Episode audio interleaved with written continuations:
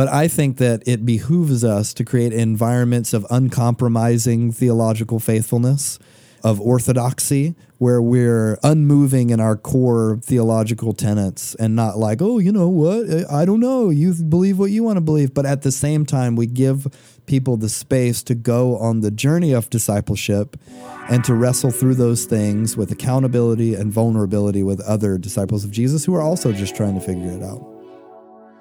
Hey, welcome to the Expositors Collective Podcast, episode 265. I'm your host, Mike Neglia. The voice that you just heard is that of Josh Porter.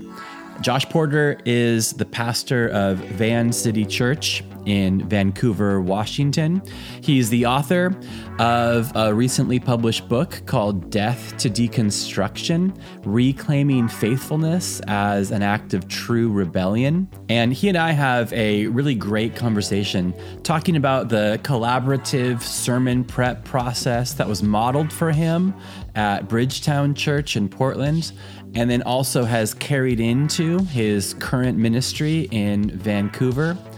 We also talk about how to deliver sermons that address the doubts or the objections of those that may be in a deconstruction process, and what are the limits and opportunities of the pulpits. We also, most importantly, we talk about some Swedish punk bands and the importance of just quiet faithfulness and being willing to be forgotten rather than remembered for giving in. Hey, while I have your attention, let me give you some really important dates and places. All right, Austin, Texas. We're doing our next in-person training event, Friday, June 2nd and Saturday, June 3rd in Calvary, Austin. And then October 27th and 28th, we're coming to Indianapolis, Indiana. Those are our next two dates that are on the calendar for our training events. We're working on one probably in August in Southern California, but I want you to know those dates. Get connected to us on social media. Find us on expositorscollective.com. Sign up for our email list. We're going to be giving more details and sign up information and who are the speakers, who are the coaches. They're going to be in Austin and Indianapolis. Thanks so much for listening.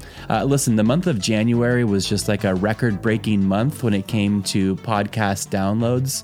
And I know that there's a lot of options out there. There's a lot of encouraging and educational podcasts. And listen, guys, I listen to a lot of them, and you probably do too. Thank you so much for building us into your weekly rhythms. I'm so glad that this podcast and the broader ministry of Expositors Collective is helping you in your personal study and public proclamation of God's Word. Here's my conversation with Josh Porter.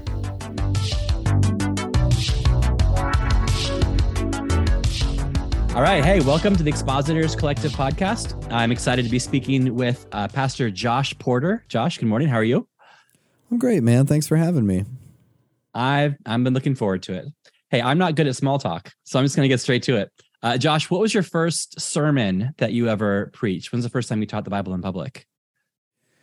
Oh, man, it was about 8 or 9 years ago, and it was a passage in Mark in which Jesus walks on water.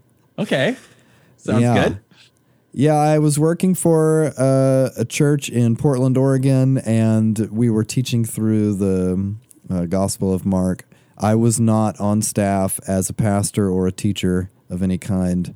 I was the videographer for a network of mega churches, which meant that I made short films about like community groups and Easter.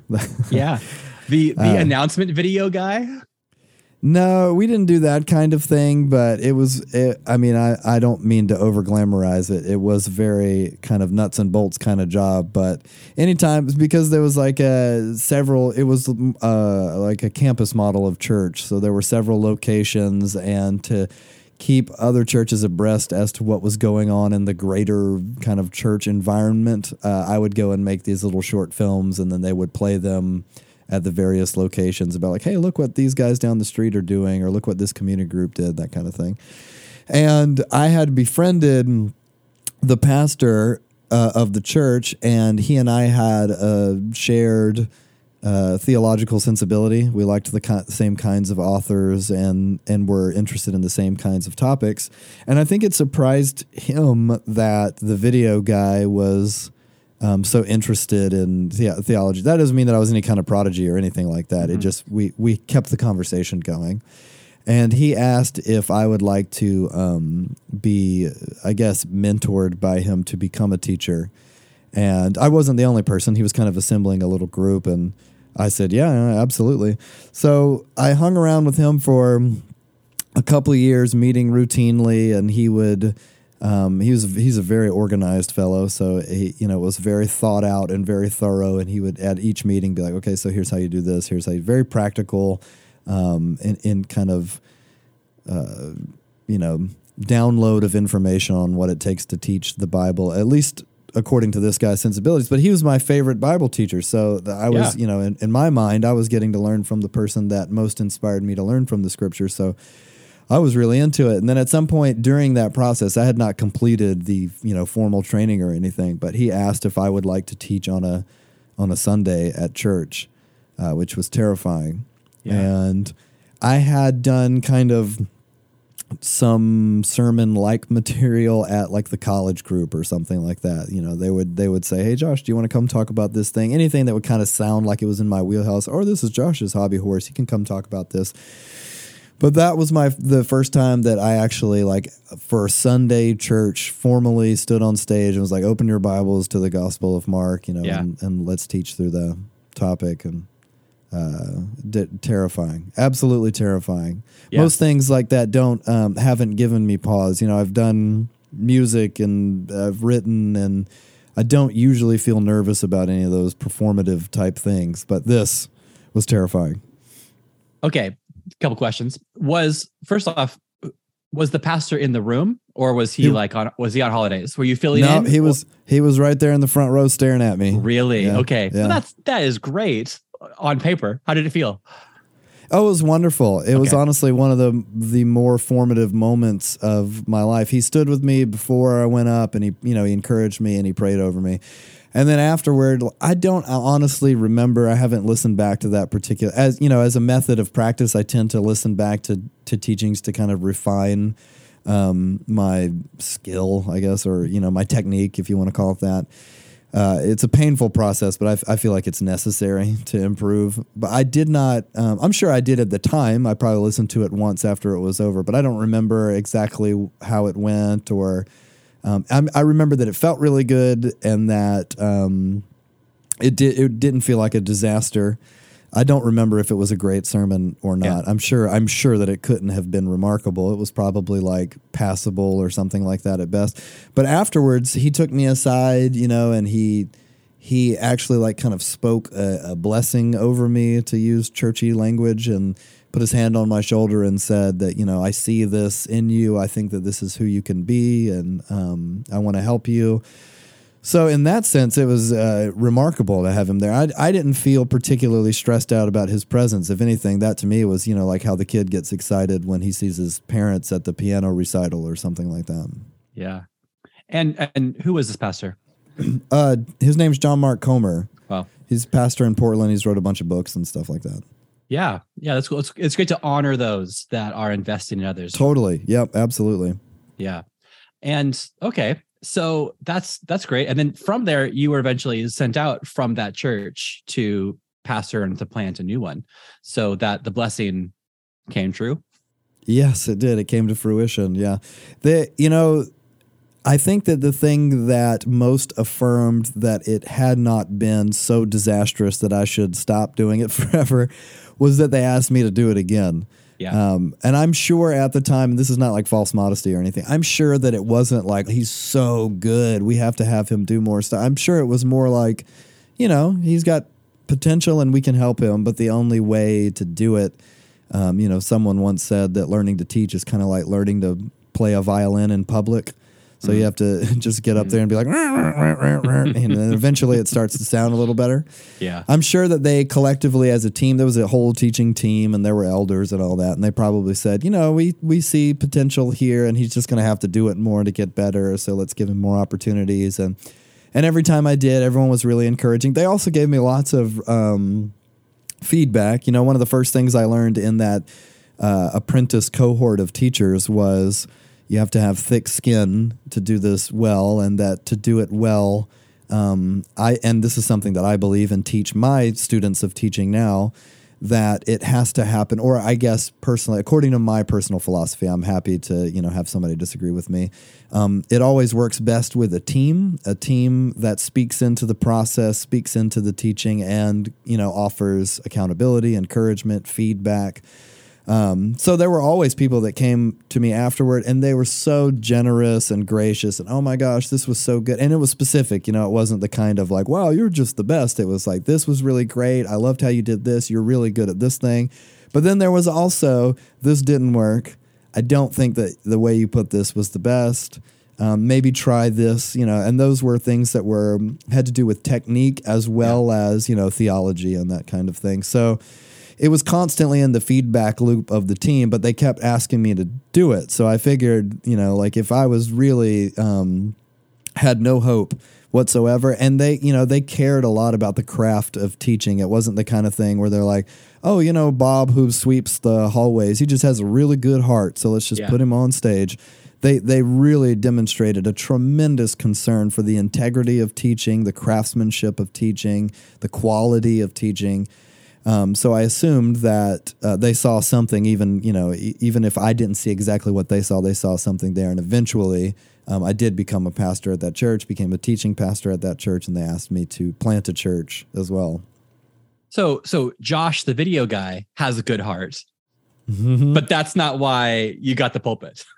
No, you know, and I don't, you know, in the beginning it was really unconventional. No one had taught on stage at the church who wasn't a pastor, who wasn't on track to become a pastor, who was kind of like a pastoral intern or some kind of thing like that. And I don't think that it was because they're like, man, Josh's disposition is so pastoral. In fact, all the way up until the time that I planted the church and was a pastor, the critique that I've received, and it's a fair critique, is that I do not have the quintessential pastoral personality, meaning I'm not by wiring a really gregarious, like smiling at the door to shake everyone's hand, remember everyone's name, and oh, how's little Billy doing, you know, and kissing the babies and stuff. I'm kind of dry by nature and sarcastic, and I don't think aloof is an accurate word, but that's how some people perceive people who are a little more reserved or quiet from the outset. I genuinely like people. It's not a put on. And I genuinely enjoy the company of people. So it's not like, oh, I'm introverted, I don't want to be around, you know, or anything like that. But I'm not that guy who's, you know, oh, wow, what a pastoral personality. In fact, when they asked me to plant the church, they said the first thing you need to do is find somebody who is like that so that they can help you round out that kind of personality spectrum. Yeah, every Paul needs a Barnabas, yeah? Yep. Old Paul and Barney. That was us. That's wonderful. And I'd love to ask some more questions about that whole idea of like the team, I guess you emphasize the team for giving critique or feedback. But from what I know about Bridgetown, there also is a team that goes into the sermon on the front end. So it's somewhat of a collaborative process before it's delivered. And then even after it's delivered, as you mentioned, there is that feedback loop that that feedback process that takes place. Have you adopted that same model of kind of team preparation as well as team critique?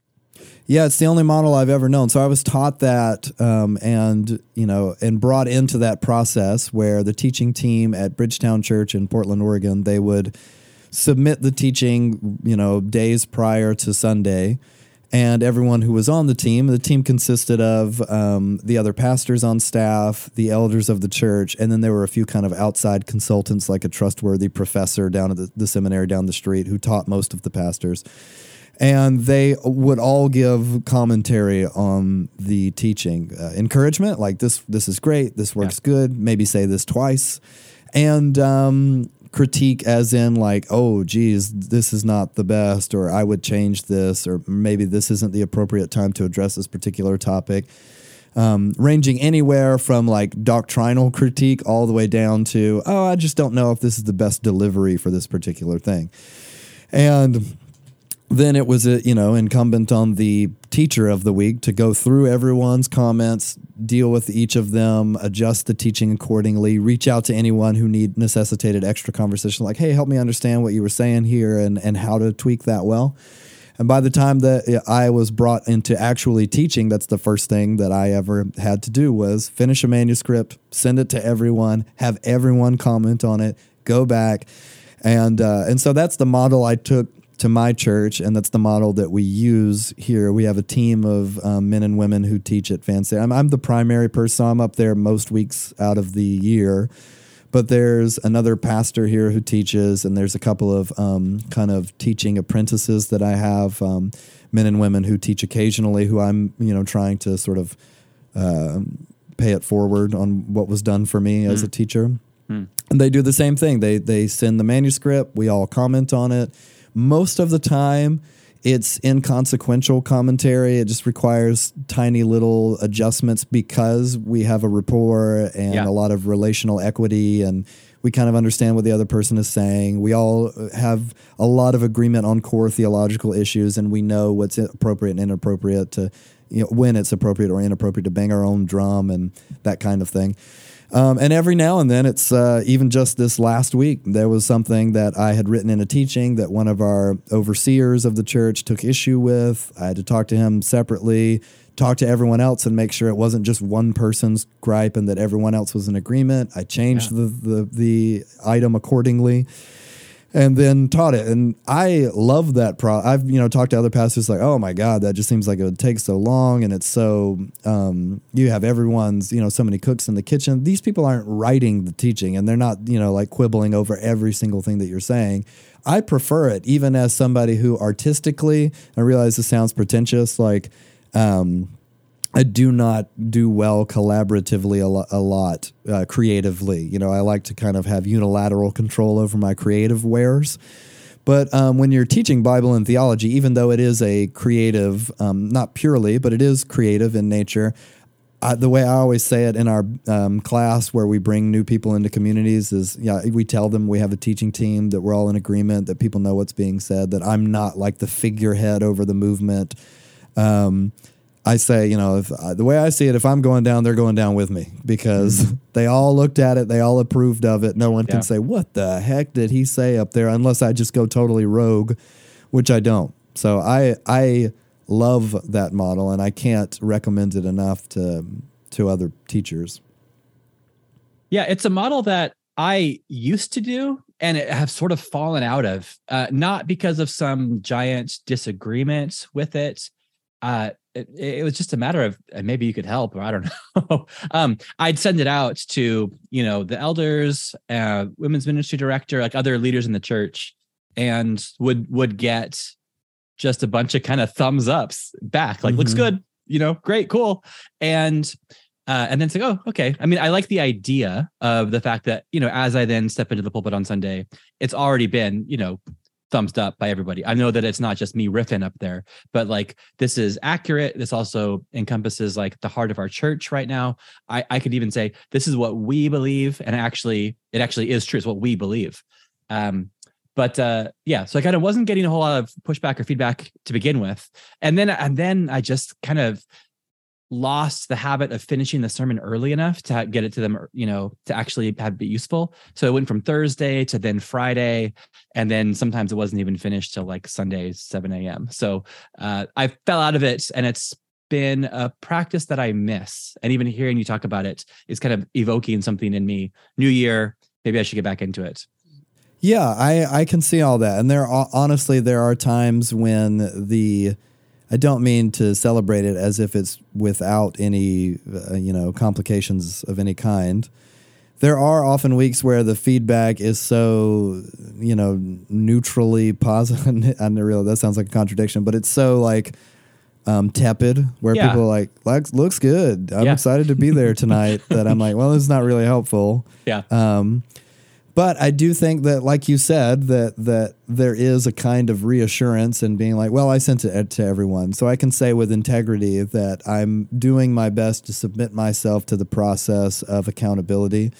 And I think that long term, it is almost like a safeguard, a preventative measure to protect ourselves. Where I don't have personally the kind of demeanor, or I guess the disposition that lends itself to like kind of tyranny per se. You know, like I don't really want to become the dictator of my church. That doesn't sound appealing. That sounds kind of crappy. But I realize that that's, especially nowadays in the wake of many great megachurch scandals and fallen pastors, that that's something that people are wary of.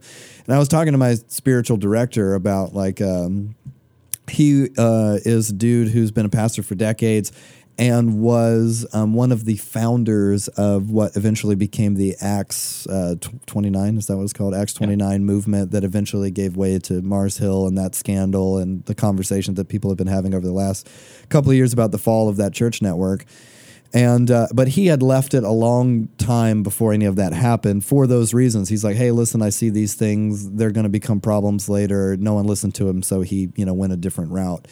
And I was having a conversation with him about like, I don't, you know, like how do we as pastors protect ourselves from, and our churches more so from us, from the, you know, us becoming these people who become tyrants, and I'm being kind of reductive, but who become that kind of personality, the who can't be told no, who rule with an iron fist, and there's no accountability, and now it becomes this huge scandal.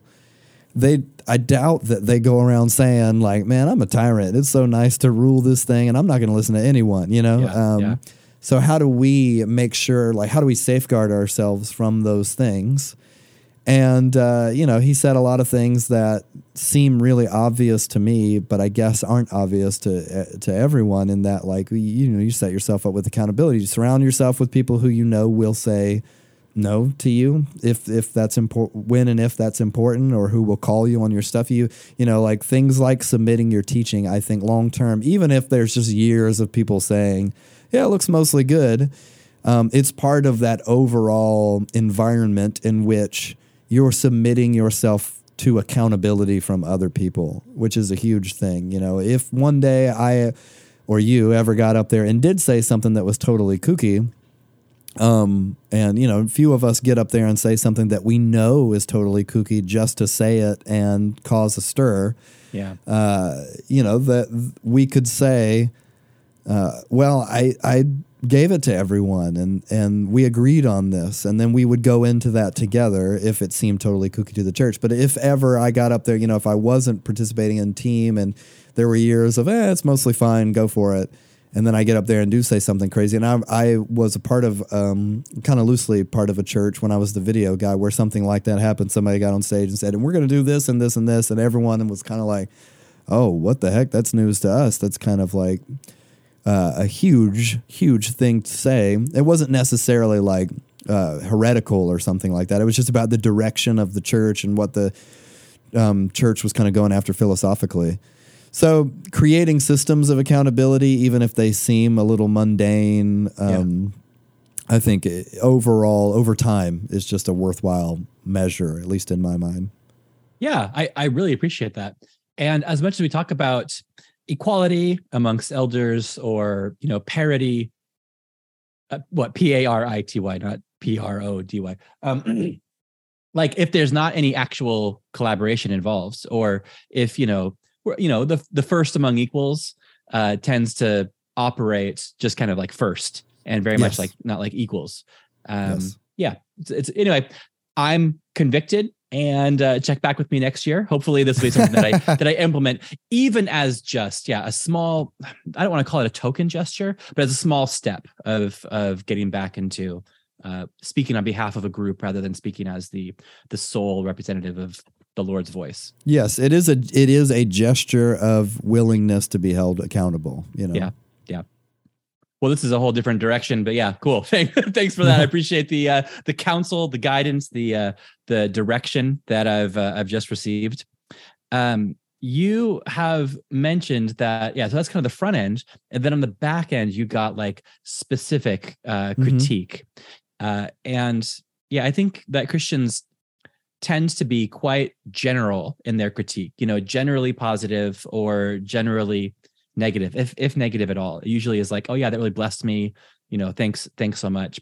Do you mind, can you remember what was some of the actual specific critiques that you got? Yeah, absolutely. You know, I think, again, because my personality doesn't lend itself to the, you know, the typical, not even just pastoral, gregarious personality, but usually church planters and often pastors in general have kind of like a type A driven personality. You know, going to seminary, I often felt like an alien because everybody was almost sounded like corporate talk. They'd be like, here's the thing I'm going to do and it's going to be different and everything. And, you know, I was just kind of reclined in my chair being like, I don't know, whatever. So I get up there to teach and my delivery is not like the other pastors and not necessarily in a good way, not like, oh man, wow, he's really reinventing the mold. It just sounded very, you know, dry and candid. And most of my jokes, were sarcastic. So the first round of feedback I had was with, you know, like afterward, I remember specifically on Monday, taking a walk with like three different pastor and mentor friends of mine who were all there. And we took a walk around downtown Portland. It was summertime and they were like, hey, this was really good. I think that you're going to be great at this, you know, maybe utilize this aspect of your teaching that went well in the future. And then they would say, so here's ways that you can improve. And it was interesting because some of them ended up changing over time. What I mean by that is the comments on the use of humor in my teachings were the first things that were not necessarily critiqued, but they were cross-examined. Yeah. They were like, you're so dry that our audience and our congregation doesn't know when you intend to be funny. And it wasn't because, oh, they're so dumb and they're just out of, they don't get humor. And I don't even think it was necessarily because my jokes were so crappy. I think that it was no one else teaches this way. So you're coming into kind of a spot that's been kept warm by other teachers whose humor is entirely different. And it's a huge adjustment. It's not just like it's a little different. It's just really, really different. So they were saying, so maybe, you know, try to at least produce an affectation of more traditional humor, which I was totally happy. You know, at this point, I was just like, I really want to learn. I want to grow. I'm happy to try anything you want me to try. And so the next time around, I tried some of the more like, hoo-hoo, you know, like Krusty the Clown humor. And also inevitably couldn't help but kind of sink back into some of my old habits as well.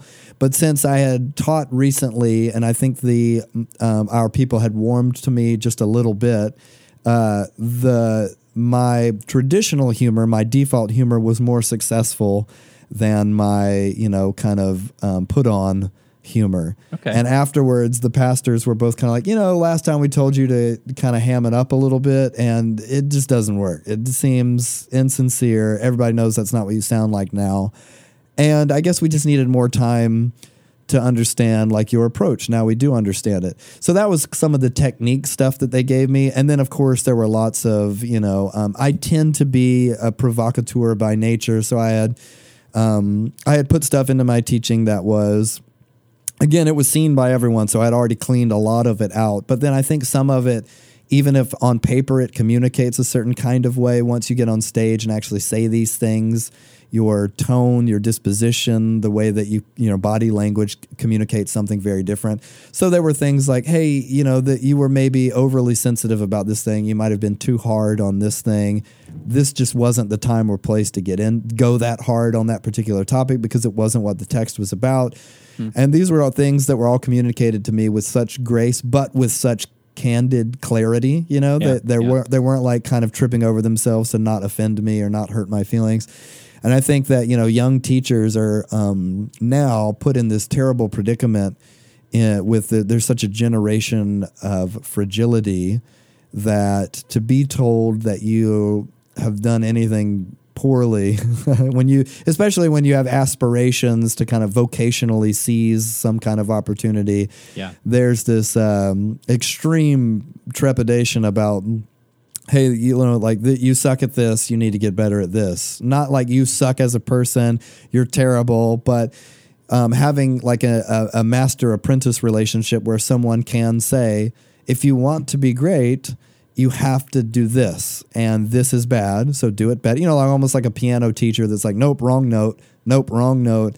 And now there's more like, and you describe it well, this also happens in church circles where there's such a tendency to encourage at the expense of, you know, actual sincere critique that could help us grow, that we just say, oh, well, you did such a good job, especially when you're like a new teacher trying to, you know, like people, they rightly assume that you're fragile, you need encouragement more than you will later. You know, I don't need every single week for people to be like, wow, what a great job.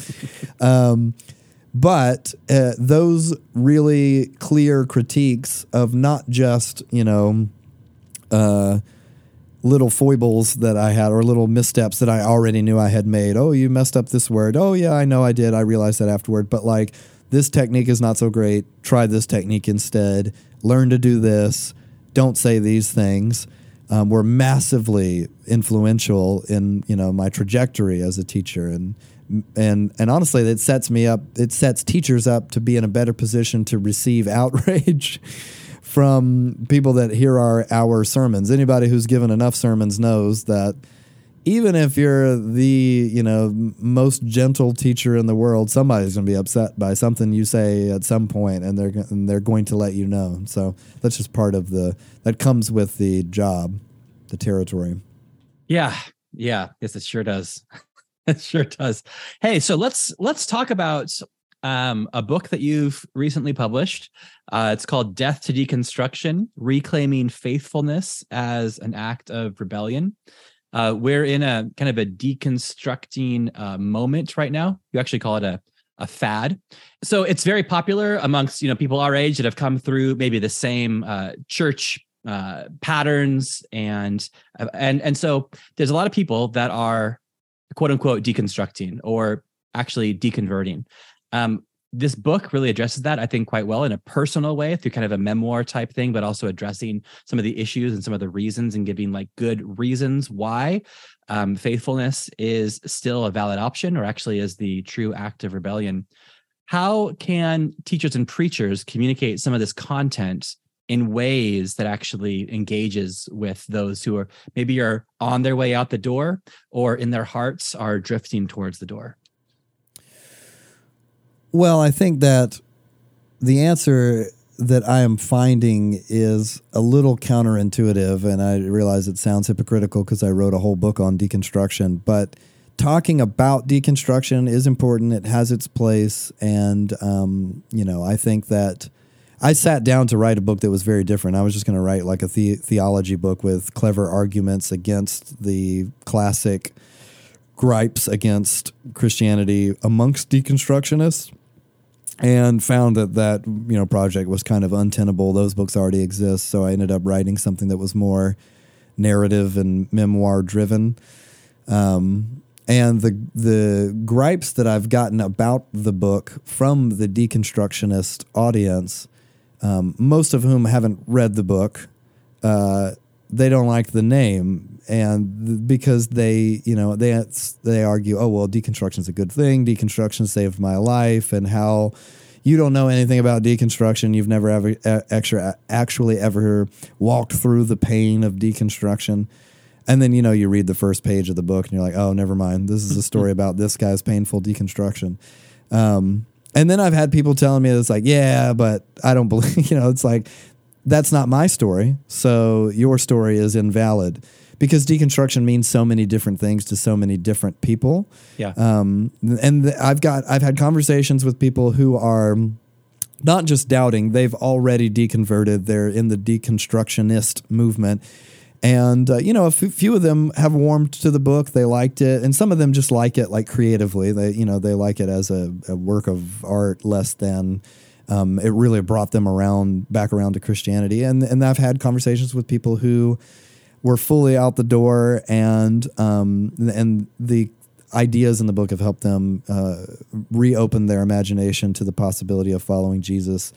But everyone is defining deconstruction differently. And to some of them, they're using the word deconstruction the way I use the word spiritual formation. They just mean the messy, complicated process of learning how to follow Jesus as you mature over time, which inevitably involves doubt and questions and wrestling and throwing out old theology, developing new theology, that kind of thing.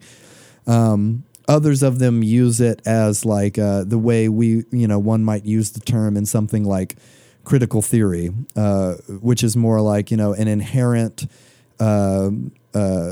allergy to institutions, especially institutions that have power. And, at least in the West, in America, the church, the evangelical church is seen as one of those, institutionalized power structures that is guilty of things like oppression and violence, and not all untrue. So that kind, if you're talking about like getting out of that, well, then of course deconstruction is great and it's important. Is that what you mean? Death to deconstruction, as in we should all just be subservient to, like Christian nationalism and racism and things like that. So everyone's, reacting to that word, which I define in the, the first chapter or second chapter of the book or something like that, at least according to the purposes of the book. So all that to say that talking about deconstruction is so hopelessly complicated and nuanced depending on who's in your particular church. My church is made up mostly of millennials and Gen Zs. We have a lot of young families. Most of the people here are younger than me at this point. We have, honestly, I can count on like two hands the amount of people who are, gray hairs. So generationally, I'm talking to a group of people who's even in a different place than I was and am. They didn't grow up in the 80s. They didn't grow up with, 90s evangelicalism. They are reacting to more of the like Trump America evangelicalism and the outworking of that. So it really requires a lot of attunement to the sensibility of your community, less concern for the greater conversation. That's why, I wrote the book, and then the overseers of the church were like, we'd like you to, actually teach through the material in the book as well. You should do a teaching series. And I said, oh, okay. It felt a little strange because the book is already there. If you want to read it, you can read it. And then the teaching series inevitably became material that's completely different from the book. I didn't teach anything from the book. I didn't teach like concept through concept. I didn't bring up like the major concepts in the book because I think that the book is helpful in its way. It's more of a broad strokes, big picture kind of thing across the church with a capital C. And then I want to come down from 30,000 feet to, ground level and talk to my people in my church as, brothers and sisters and families about what it means for us to follow Jesus faithfully.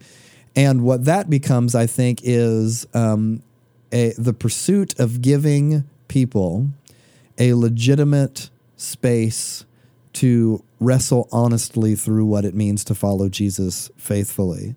I think that more and more as I have conversations with people, especially who are in our church, but not just in our church, conversations with people who are reading the book around the world and that kind of thing, it's true what statisticians have found. I read this study when I was doing research for the book that has really, really stuck with me, where I believe it was a woman who polled, it was a really generous sample size, and she was looking for common threads amongst young American Christians who grew up in a time and place kind of similar to where I did and who had stayed Christian. Mm-hmm. And she was looking for what was it that makes them unique in kind of the era of deconstruction. And there were several things, but one of those factors was that they had at least 6 or 7 adults in their life who followed Jesus faithfully and who were honest about their struggles following Jesus faithfully, which is really remarkable to me because that's essentially just saying like a small group or a community or they were part of a church environment. And it was amazing to me that they did not say there were 6 or 7 adults in their life who did not have a moral failure. They were 6 or 7 adults in their life who never wavered in their dedication to the way of Jesus in any way. It was 6 or 7 adults in their life who followed Jesus and who were honest about their struggles following Jesus. So I think that, you know, often I say these things to my church that I think maybe are a given because I've already had years of struggling through my own wrestlings and doubt. And so I think that I'm pretty honest and pretty candid about those things. I'm pretty honest and pretty candid about my current questions and struggles and doubts and things that bother me on the text and things that I haven't resolved yet. And they'll come up to me and say, like, I did not know we had permission to grow like this together, where there is space to wrestle and ask questions. And, you know, maybe they grew up in environments similar to mine where doubt was akin to faithlessness or questions were akin to sinfulness. And if you really, you know, believed, if you really loved God, you would just, you know, shut up with all the questions and all the doubts and all the honest, sincere wrestling and just kind of get in line and work it out, you know, fake it till you make it kind of thing. So I think providing people with an honest environment where they can ask questions, they can wrestle, but they don't have to stay there. That's the other important side of that coin is that, you know, people come up to me. This is a story that I've been telling a lot in the wake of the book release. There's a guy in our church who came up to me after a gathering and was deeply conflicted. This is somebody who wasn't just like popped in for the evening. He's been part of our, you know, community for a long time. He's in a community group, all that kind of stuff. And he was like, do I have to believe that Jesus literally came back to life physically in a body to be a Christian? Because he's a product of a post-Enlightenment era and supernaturalism is really difficult for him. And he wasn't like cynical or, you know, mean-spirited about it. He just genuinely is having just an existential intellectual crisis over the idea of this, like, usually dead people don't come back to life, he says. So that seems really hard for him to believe, which I think if anyone's being honest, that's a legitimate observation. Raises a good point there, yes. Yeah, he raises a great point. And so I sat with him, you know, and he was really broken up about it. And I'm like, look, man, the answer to your question is yes. To be a Christian, you must believe that Jesus came back to life. This has been at the heart of the Christian movement for 2,000 years. It's in all the creeds. It's, you know, in the scriptures itself. And Paul, you know, if Christ has not been raised, your faith is useless, all that kind of stuff. So yes, unfortunately, you do have to believe that. But that doesn't mean you have to go anywhere. Be here. Yeah. Be with us, work through this with us. I'm happy to sit with you. I'm happy to talk with you. So I think that those are the two things. This is not like it meant to be an illustration of me like, oh, man, look at how I nailed it. It's more an illustration of this young man who's like in a place where you're being told this is what we believe. And that's uncompromising. But it's being communicated with the grace to go on a journey and figure that out. Not to say like, dude, get your soul together. You don't want to, you know what I mean? Like, pray this with me right now and maybe you'll come to faith. And I did, of course, I prayed with him and I talked to him and we're still in conversation. But churches, I think, and, you know, I don't presume to speak for the needs of every individual community. I know that they're all different and unique in what the season of life and the stage of the people in them. But I think that it behooves us to create environments of uncompromising theological faithfulness, of orthodoxy, where we're unmoving in our core theological tenets and not like, oh, you know what? I don't know. You believe what you want to believe. But at the same time, we give people the space to go on the journey of discipleship and to wrestle through those things with accountability and vulnerability with other disciples of Jesus who are also just trying to figure it out. Yeah. In what I think some people having a conversation with that church member, with that community group attendee, and you listen, I got questions about if Jesus actually rose from the dead, like, it might feel like the more empathetic, the more kind and friendly thing is to be like, hey, listen, man, we all got doubts. I got doubts about this. You have doubts about that. But I do appreciate that uncompromising orthodoxy. And this is not a peripheral issue, too. This is pretty core. Yeah, this is 1 Corinthians 15 stuff. Yeah. But so I do appreciate that. And even with the sensitivity and even with the being honest about your wrestlings, as you said, is a valuable thing to say, like, and there's certain things that actually aren't really up for us to wrestle with. Like we allow this truth to wrestle us into submission. There's other things about the way that the earth was created, the way that it will end one day. Totally. And there's other issues, but like, I appreciate and really want to applaud, I guess, just that core commitment to orthodoxy, which I think we've been given this weird paradigm, and especially people younger than you and I, in which kind of an uncompromising core value cannot be communicated graciously with room for conversation, where it's either one thing or the other. Either you're open to gracious dialogue and therefore not settled in a thing that you believe, or you are settled in a thing you believe and therefore not open to a gracious dialogue. And you see that in the bleed over into even more controversial, culturally sensitive topics about like things like sexuality or gender. The nature of the scriptures, that like you said, the age of the earth, or that kind of thing, where the idea it becomes, oh, so you're settled in what you think about that, then you must be mean-spirited or vicious or not open to any kind of conversation whatsoever, and lost the gracious paradigm for being able to say, I just believe this. I believe it to the core of my being. Of course, I know that I can be wrong about anything because I'm a finite, fallible human being, but I believe, I'm convinced, I'm settled in my belief, and I'm open to gracious, generous dialogue, even with ideas that are totally contrary to mine. I can believe them with conviction, and I can hear from other people and wrestle with their questions. They can wrestle with mine. I think creating church environments where that's a possibility is kind of crucial. Yeah. It's okay. Church environments. So, asking about how can we as preachers create places that are, on the one hand safe, but on the other hand also inviting for those that might be on their way out the door. There are certain things that the pulpit can do, and there's certain things the pulpit can't do. There's limitations, I think, to our community groups, the cultures that we, the things that we allow to exist in our church, that has a big influence on how people feel welcome or not.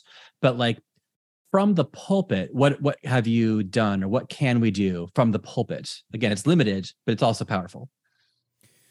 Yeah, that's a great question. And I think that I'm still learning the limitations of the pulpit, and I'm still learning the unfortunate power of the pulpit. Mm-hmm. There's the classic thing that many teachers are told when they take up the pursuit of teaching, that as the leaders go, so go the church. Yeah. Or, the other old adage is a haze in the pulpit, a fog in the pews. The power of communication from a pastor or teacher to a church congregation can scarcely be overstated in a certain sense, but then in another sense, it only goes so far in creating long-lasting culture of community.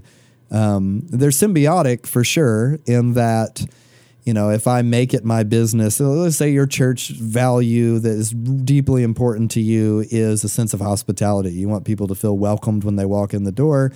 I think that something like that begins in the pulpit, or at the pulpit in a certain sense, because you have to teach people a theology of hospitality, why it's important, why it matters, walk them through that, grow together, practicing, trying to just tell everyone be nice to each other, and we'll teach about it later, as a little cart before the horse kind of thing. But at the same time, you can talk about hospitality for an 8-week vision series of your church, and it won't force anyone to become hospitality. Coercion is not a fruit of the spirit, one of my friends likes to say. That becomes modeled through practice and through accountability in community. So I think that there's, I don't usually like the kind of stuff that you can chart out on a graph or things for systems of leadership in church, because it feels so corporate to me. But there is value in a kind of infrastructure that connects the ideas that are communicated in the pulpit down to, you know, the second and third tiers of leadership, all the way down into, you know, random Joe or Jane churchgoer that comes into the church on a Sunday night.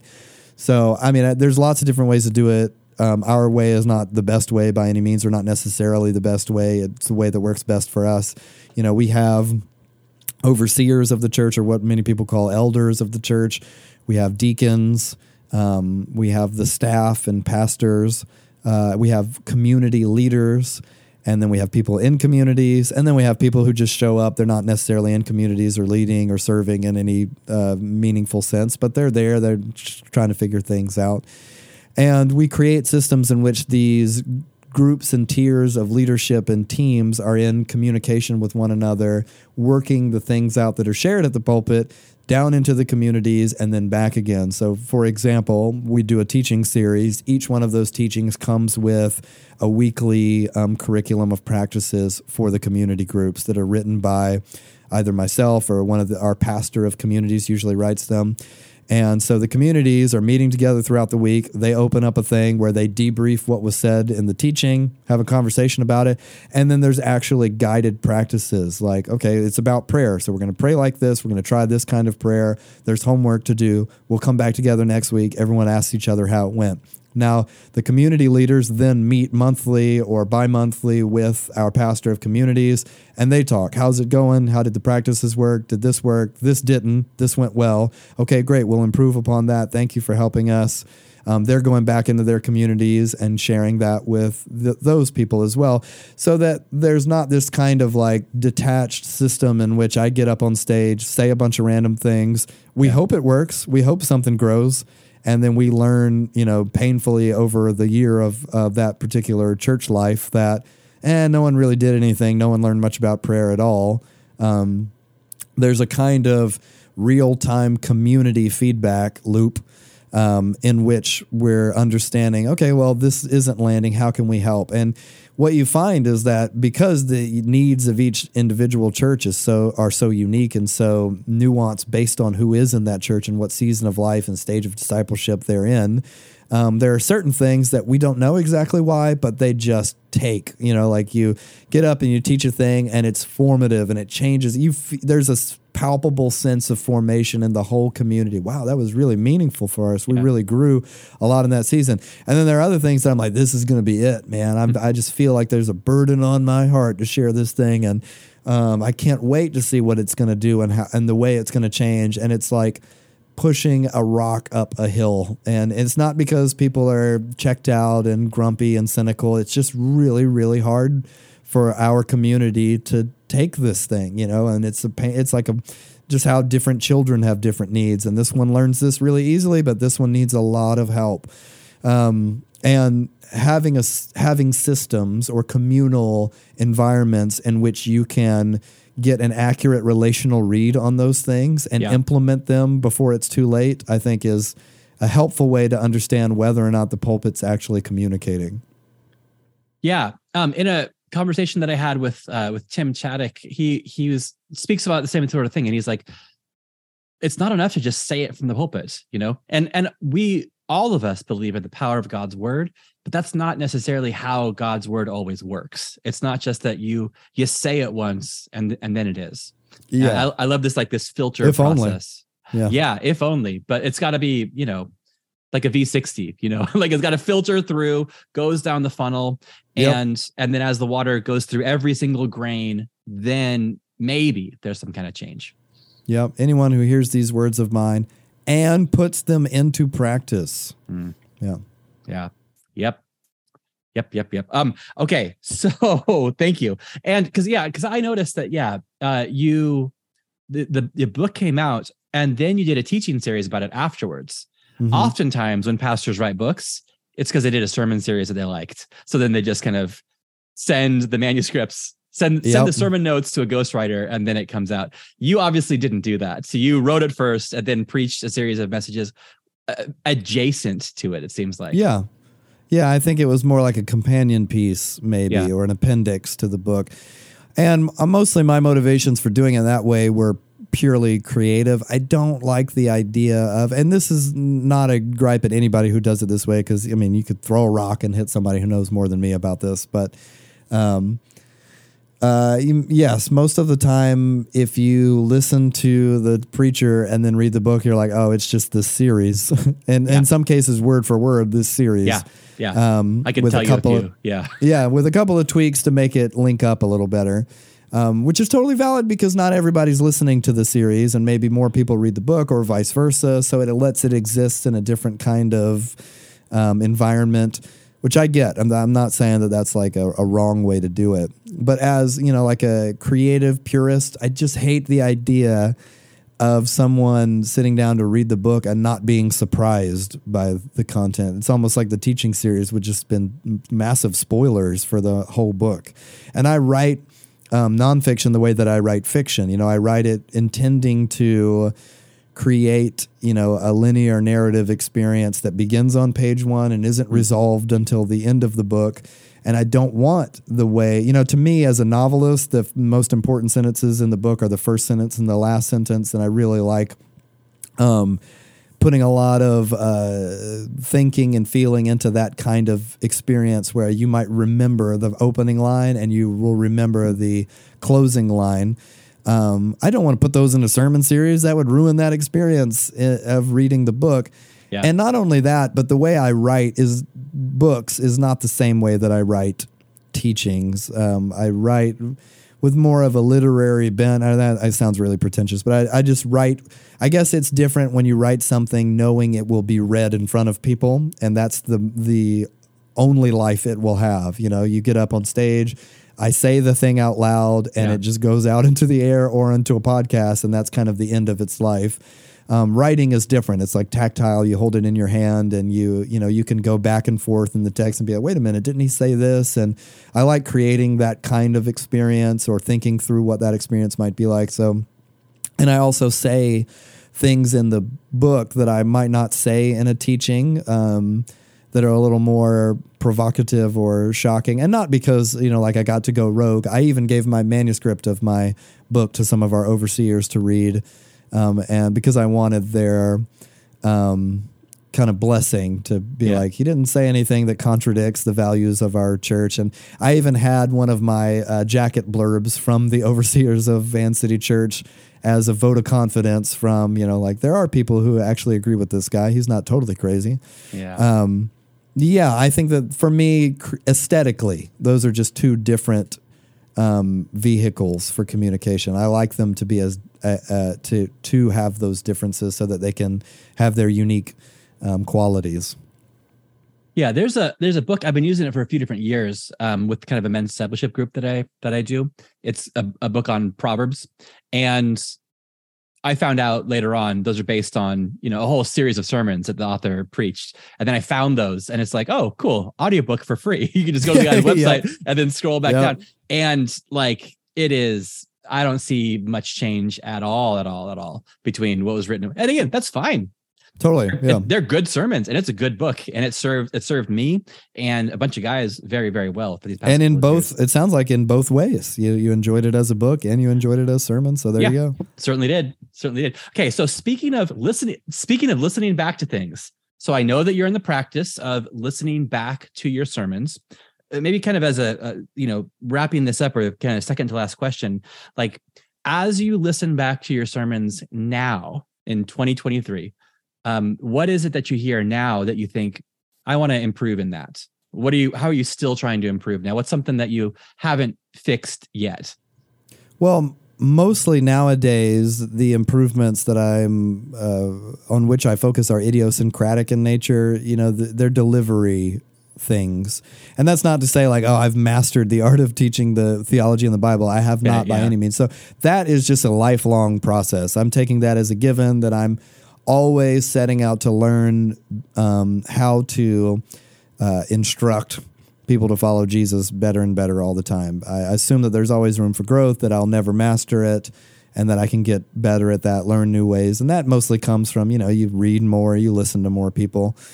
But in terms of delivery, or as an orator, I guess you would say, you will only find your idiosyncrasies and eliminate them by listening to yourself.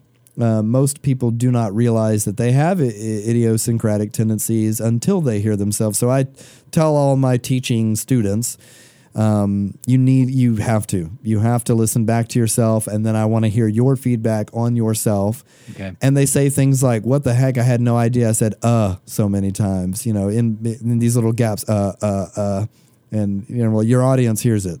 And if you don't like it, then that's a thing that you can consciously go in and begin to eliminate, you know, or their delivery patterns. You know, there was a student of mine that was like, did a great job.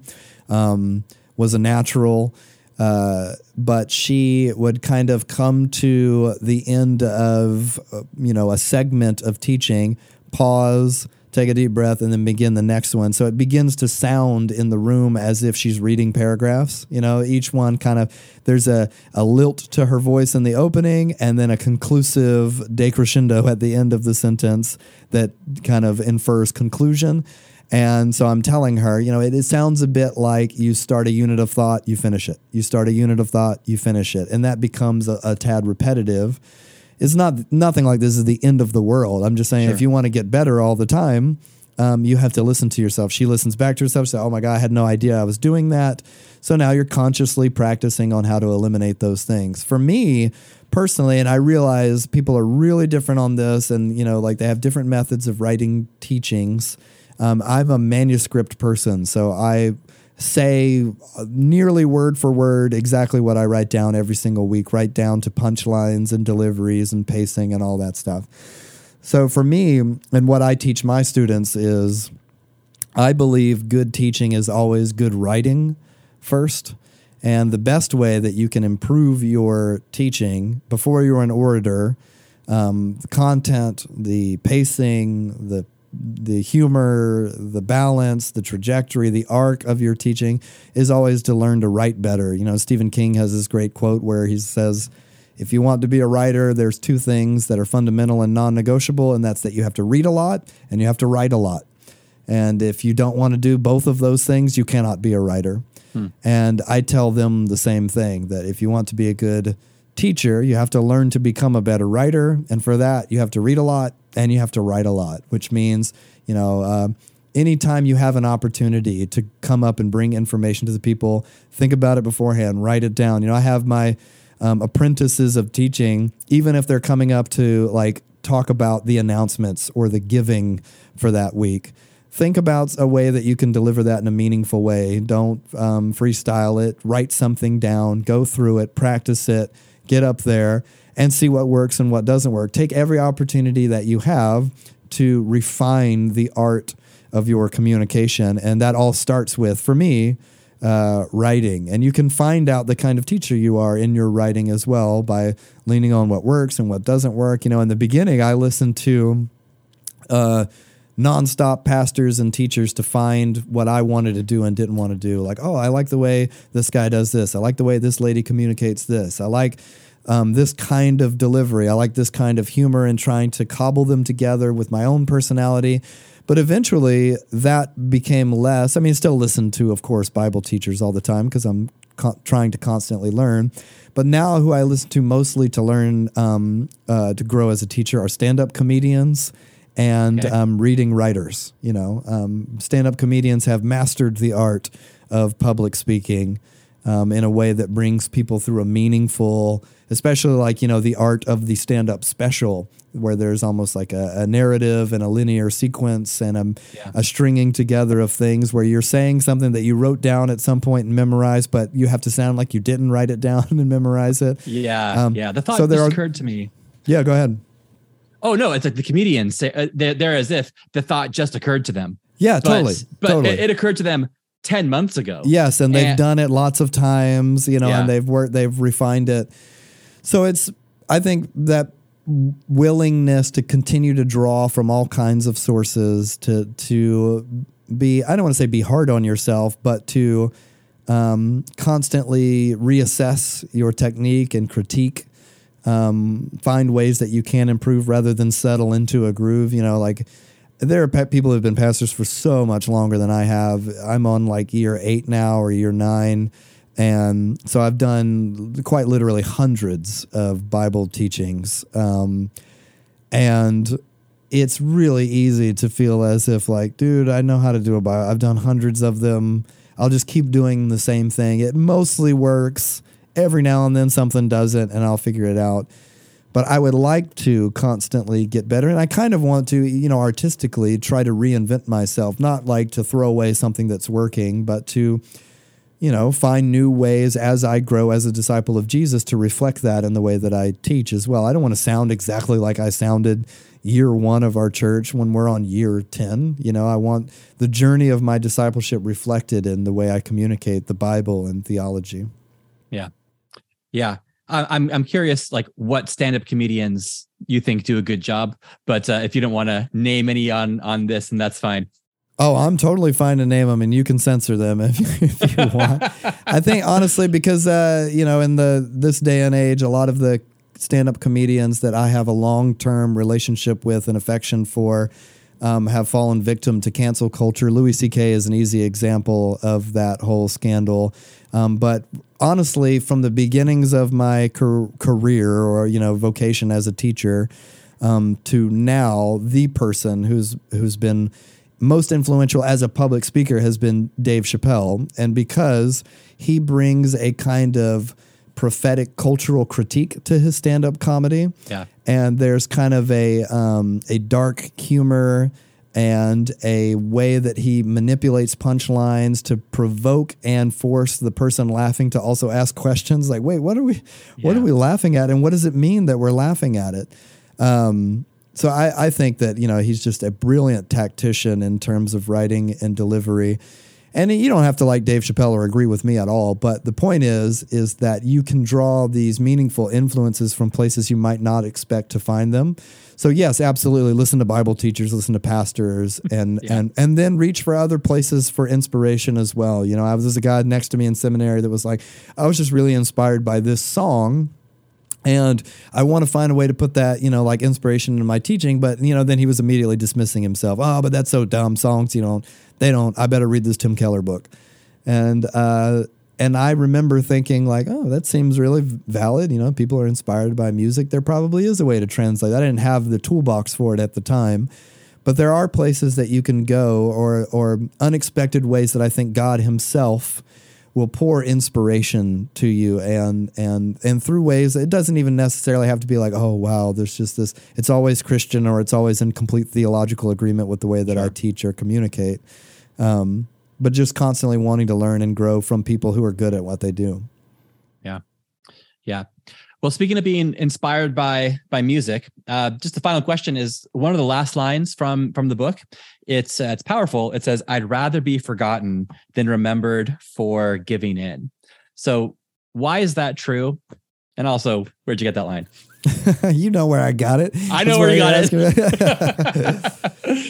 The line comes from a song by a Swedish punk rock band called Refused, and the song is called Summer Holiday versus Punk Routine. And Refused is a notoriously kind of anti-capitalist punk rock political band, but with a lot of really brilliant rhetoric that goes beyond the political realm and certainly beyond the socio-political commentary on capitalism versus socialism and the stuff that they're on about. Yeah. They're, you know, like the singer Dennis Lixon, his lyricism is extremely rousing for those of us who like have roots in the kind of punk rock movement. And that's something that to me, when that record came out, it's on an album called The Shape of Punk to Come, which was, I think, 97 or 98. When that album came out, it changed a lot of our aesthetic perceptions of punk rock music. It's a genre-defining and defying album. And so that, you know, this is one of my core albums, my life-changing albums. It is for many of us. I'm, you know, not unique in all the world in that way. And that line in particular, it's my favorite lyric on the record and something that I've kind of carried around. This sounds so sentimental, but I've carried it around in my heart over the years, if that makes sense. And It totally does because me too. Me too. You understand. You can relate to it. I could not believe it. Yeah. Yeah. Go on. Sorry. I keep a notebook as I'm writing manuscripts that I have on my person at all times, like by my bedside table, in my pocket as I go around. And anytime any little idea comes up to me, or a story, or a quote, I just get the thing out and write it down really fast and think like, maybe there's a way to incorporate this into my manuscript, whether it's fiction or nonfiction. So I had a really long series of notes going for Death to Deconstruction. And I think one day I had the record on, and I just thought of the way that lyric that had been so meaningful to me for so many years so captured the spirit of the book and what I was communicating in a conclusive kind of way that I thought, I wonder if there's a way that I can move it into the narrative in such a way that I didn't necessarily, and not because I don't want to attribute to them. I'm happy to celebrate the band all day long and have throughout my career. But in such a way where it wasn't like, there's a band called Refused and they have a lyric, but more grafted into the spirit of the narrative. Yeah. And I thought like, oh, what a fun little Easter egg that if anyone like you is reading the book and yeah, and they find it, they'll go, oh yeah, heck yeah to that. So I'm glad it's honestly encouraging is not exactly the word. It's more like satisfying. It's so satisfying when someone goes, I saw it. I see what you did there. So thank you. Well, I think I might name this episode, I'd rather be forgotten than remembered for giving in, because more people should just know that phrase and live that way. I really appreciate so much about that. And there's that other quote from Count Zinzendorf. Maybe you've heard it. It's just you preach the gospel, you die, and then you're forgotten. And ironically, the only thing I know about Count Zinzendorf is that he said that. So he's strangely he is remembered for that very phrase. But yeah, I personally I don't want to.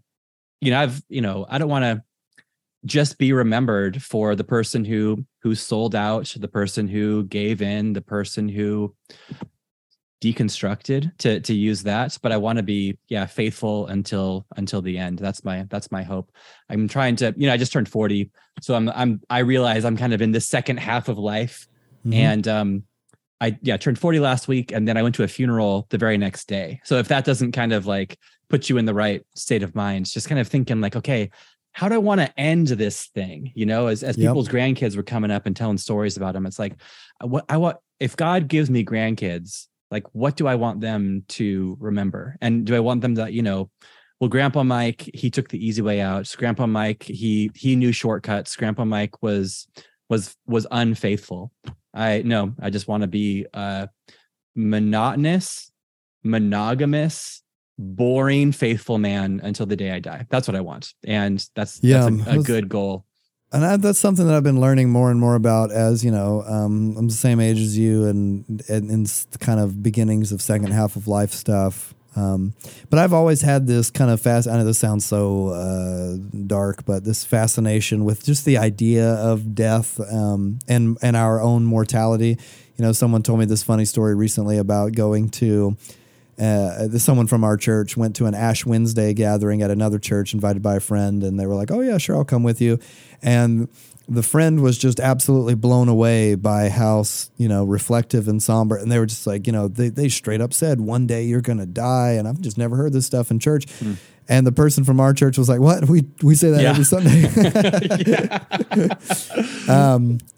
But I do think that my own dark humor aside, that an awareness of your own mortality and your own finiteness becomes not only an encouragement and a sobering reminder of who you are and what you will be, but it's also freeing in a way. It's been the thing that's helped me most embrace the mundanity of many aspects of my life. At a younger age, I thought maybe I'd be a famous celebrated artist or, punk rock star or some kind of thing.